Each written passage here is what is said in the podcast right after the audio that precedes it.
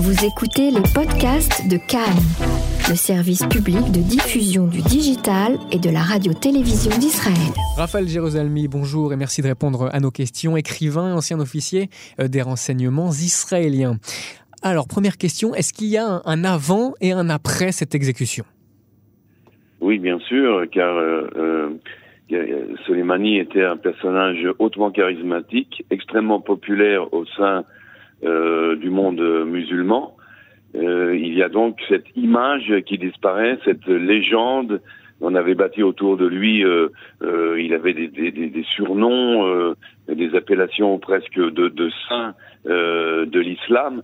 Et donc, évidemment, sa, son élimination est un choc pour ceux qui le soutenaient et marque un, tournant euh, dans, dans l'histoire du Proche-Orient. Alors c'est intéressant, euh, je vous coupe parce que là vous parlez un petit du, de la manière dont il était perçu, connu, euh, moins des aspects très opérationnels parce que il va se faire remplacer. En quoi son remplaçant sera moins important que Soleimani? Est-ce que Soleimani avait, euh, de par son expérience, de par euh, les réseaux qu'il avait tissés, est-ce que lui-même était une, une personne clé vraiment Soleimani, lui et lui seul? Soleimani était une personne clé dans la mesure où il a était l'architecte euh, de l'avancée tentaculaire euh, de l'Iran, tant sur le plan terroriste que sur le plan militaire, c'est-à-dire tentaculaire à travers le Proche-Orient, comme on l'a vu, hein, de, ça va jusqu'au Yémen, jusqu'en Libye, en passant par la Syrie, en passant par l'Irak, le Liban, euh, mais aussi tentaculaire dans le monde entier. Il y a des cellules qui ont été créées par Soleiman, Soleimani euh, en Europe, aux États-Unis, des cellules terroristes. Alors il a euh, fondé cela, il a bâti cela, il en a été l'architecte. Maintenant qu'il disparaît, en fait, le bâtiment, lui, demeure et l'œuvre demeure. Il suffit de la continuer. Il ne va y avoir aucun changement de stratégie sur le plan militaire et terroriste de la part de Téhéran, des Iraniens. Euh, il y aura une continuité. Alors cette continuité va être assurée par un personnage qui n'est peut-être pas aussi charismatique que lui, son remplaçant, mais tout aussi dangereux et qui représente un danger tout à fait différent.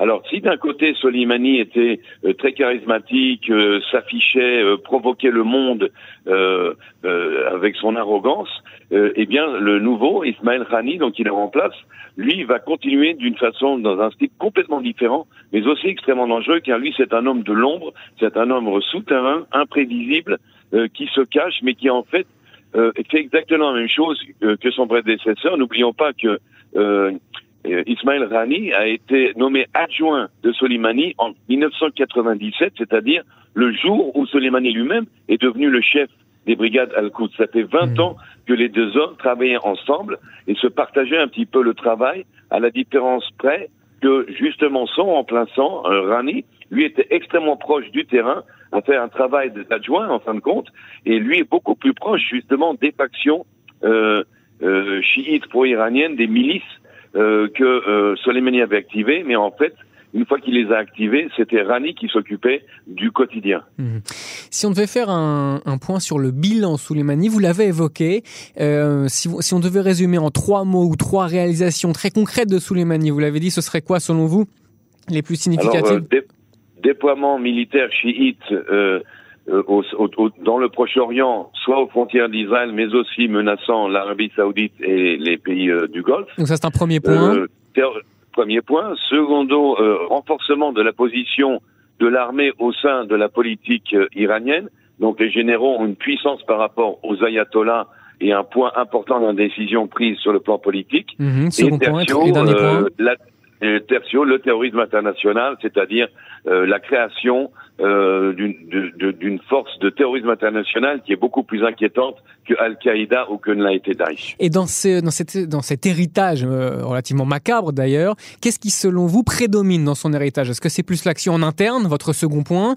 Est-ce que c'est plus le terrorisme international? On a l'impression que c'est peut-être un peu moins, plus, plus, un peu plus marginal.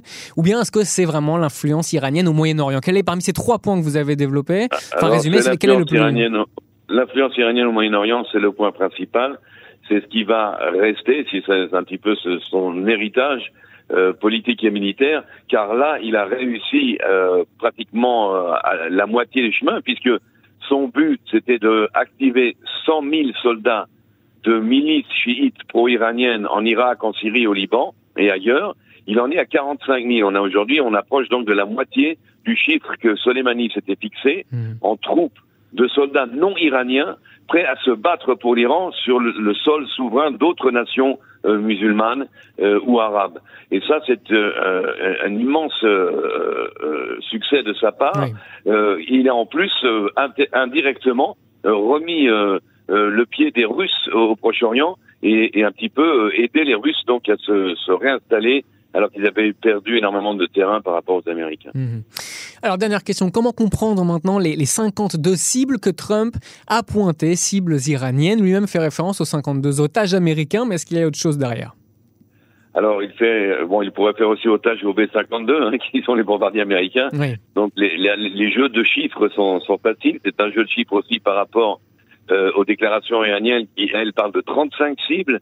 Euh, c'est un échange verbal. Ceci étant, il n'y a aucun doute que de part et d'autre, il y a des cibles qui sont surveillées depuis des années, depuis des mois, euh, de part et d'autre, au cas où il y a du grabuge, au cas où il y a euh, un conflit de plus grande ampleur. Et donc, il est certain que maintenant, c'est le niveau d'alerte de part et d'autre qui va jouer pour savoir quelle cible frapper, frapper en premier. Et si on frappe un peu trop fort, il va y avoir un dosage au départ car les deux parties savent très bien que s'il fait trop fort, on est au bord de la guerre. Hmm.